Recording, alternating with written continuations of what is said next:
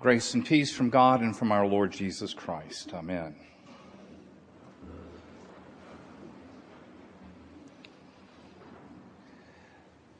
Throughout my childhood years, we made many regular treks down to Claxton, Georgia to visit with my father's mother and to help maintain the farm where dad had grown up.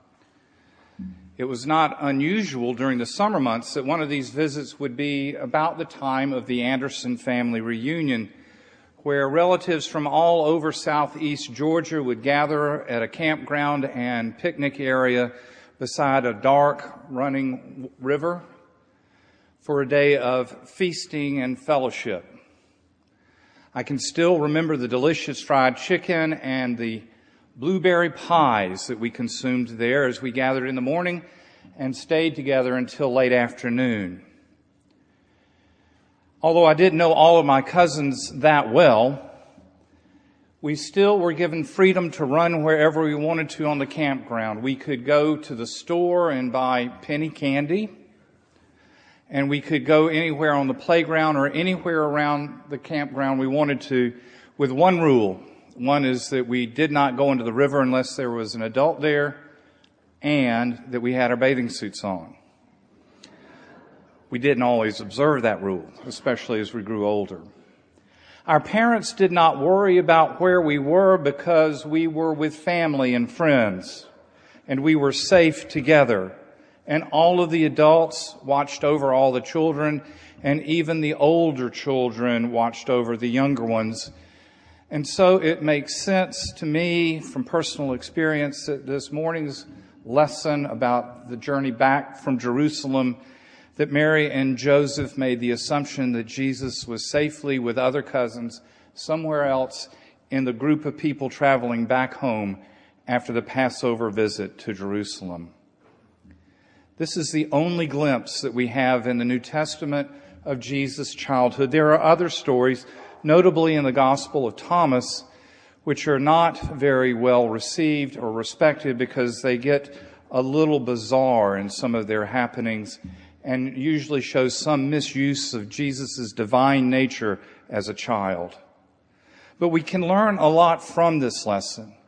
One of the most important things we can learn is that Jesus grew up in a devout and faithful Jewish household. There were three principal feasts known as Pilgrim's Feast where Jewish people were expected to go and worship in the temple. And because of distance and financial considerations and traveling issues, um, the only one that was really required and the only one that was always observed was this Passover gathering each year. We know that Mary and Joseph went each year and there's a likelihood that this is not the first time that Jesus was present for the Passover in Jerusalem. But this year it's different. This year there's a great deal of importance. This year he is 12 years old and he's entered a period of time where he is transi- transitioning from childhood into an adult. For at the age of 12 you were considered an adult and the age throughout the year, the 12th year, you were taught the, the lessons you needed to learn to be a devout and faithful Jew.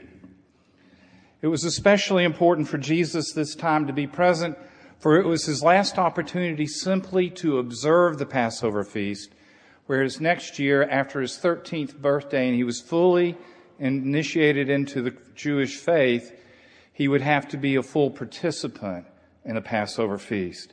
He is facing those tra- a transition of monumental importance to him and to his family, and not too much unlike the many transitions that we face in those ages from 11 and 12 through our teenage years.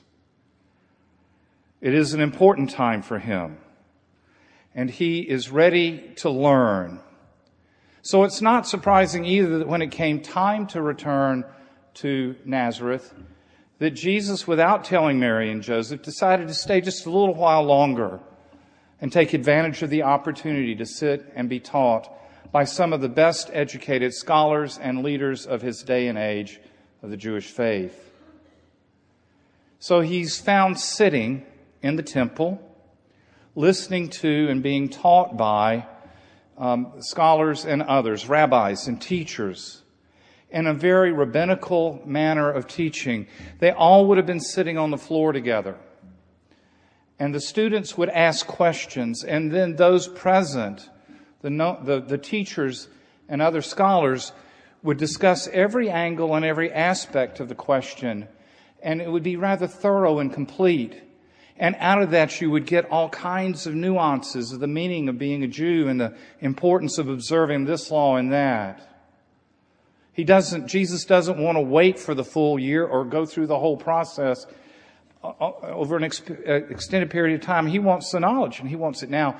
It seems as if he's already aware that he is to be about God's business, about God's teaching, about fulfilling the Creator's plan and he wants to get on with the task as quickly as possible. And those who hear him ask the questions, and those who are listening to his response are astonished by his wisdom and his knowledge and his understanding and grasp of the concepts that even people many years his age are not able to comprehend. Yet still, at this point in this story, Jesus is simply a 12 year old boy learning what it means to be an adult. It is a major transition in his life. Now, we all know that transitions are a part of our lives. Some of them are happy, some of them sad, some are easy, and many are very difficult. Some we plan, and others come upon us unexpectedly at a moment that we really don't want them or in a way that we really don't want. But, but they're still a part of our lives. It's a part of being human and alive to face transition, change, and growth. If we were able to look back, which we are, we could identify any number of transitions in our lifetimes. And if we could look forward, we would still see more coming to us. It's a part of what it means to be alive. Now, we've all remembered major transitions in our lives, and it's easy to remain upbeat and happy during the good ones, during the happy ones. It is easy to be a faithful person when things are going our way. But it's the growing experiences, the difficult times, the unexpected, not planned for transitions that can lead us away from God into places of darkness and despair and maybe even hopelessness. In fact, we have a tendency as human beings to get to a point where we aren't even able to reach out for help, reach out to the community around us who can help lift us up as well. Now that the leaves have fallen for the winter, it is very easy to see the spot at which Susie fell some 19 months ago from inside of our cabin.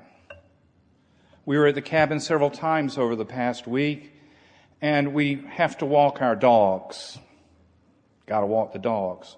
We have a new dog named Bandit, and if we just let him run free, all the deer in the woods would be terrorized.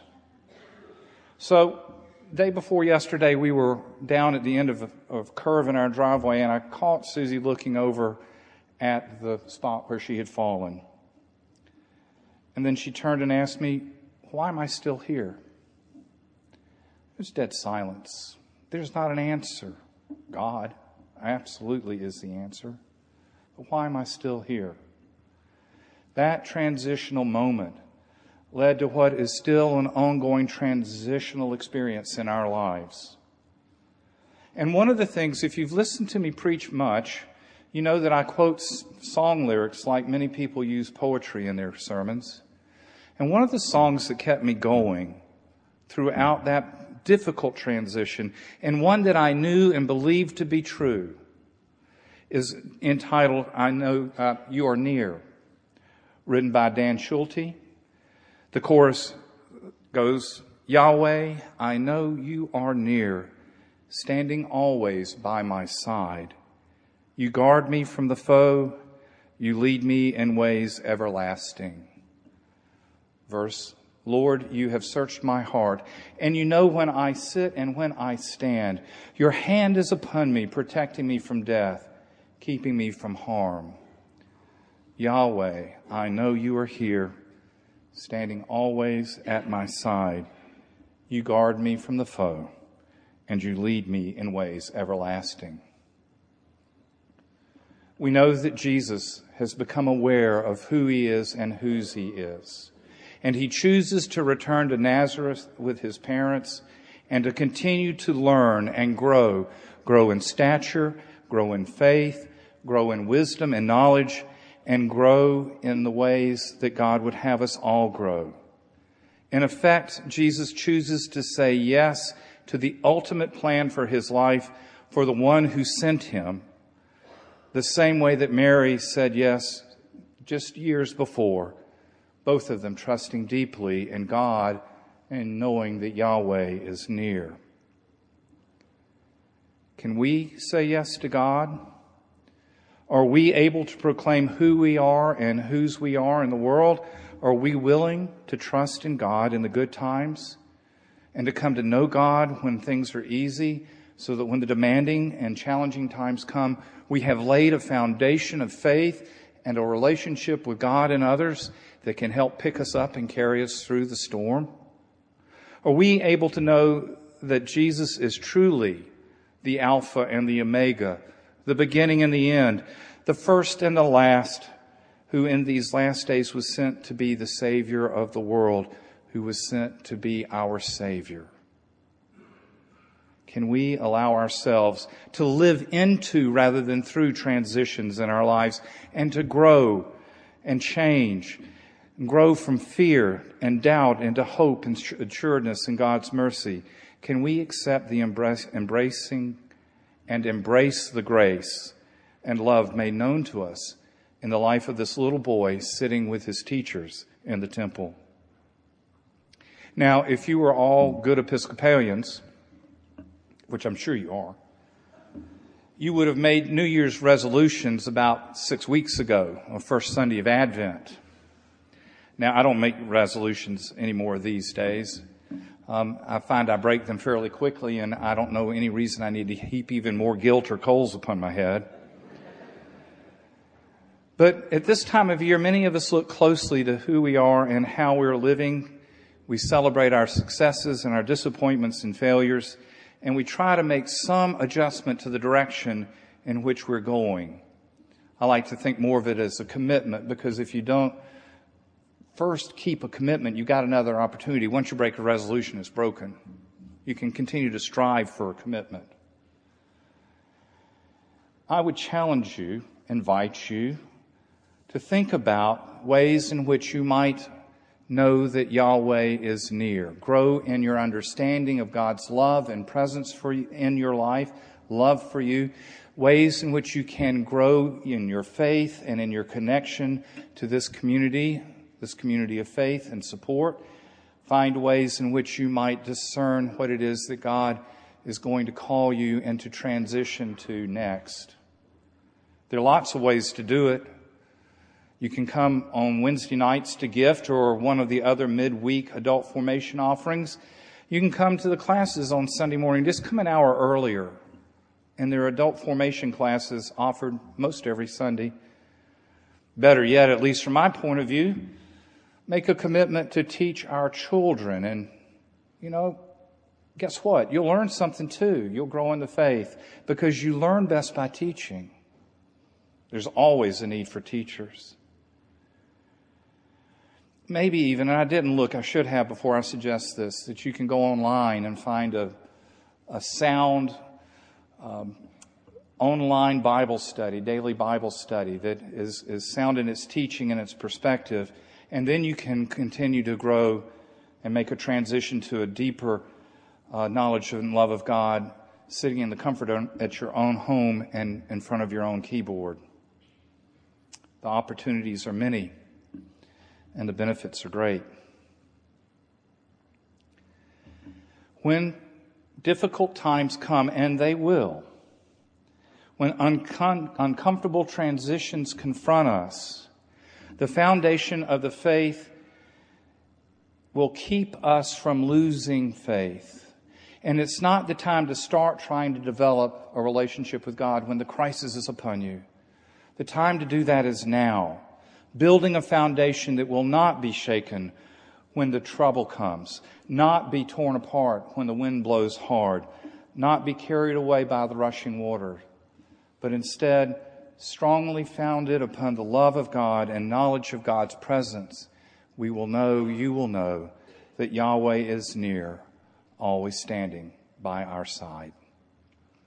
Thanks be to God.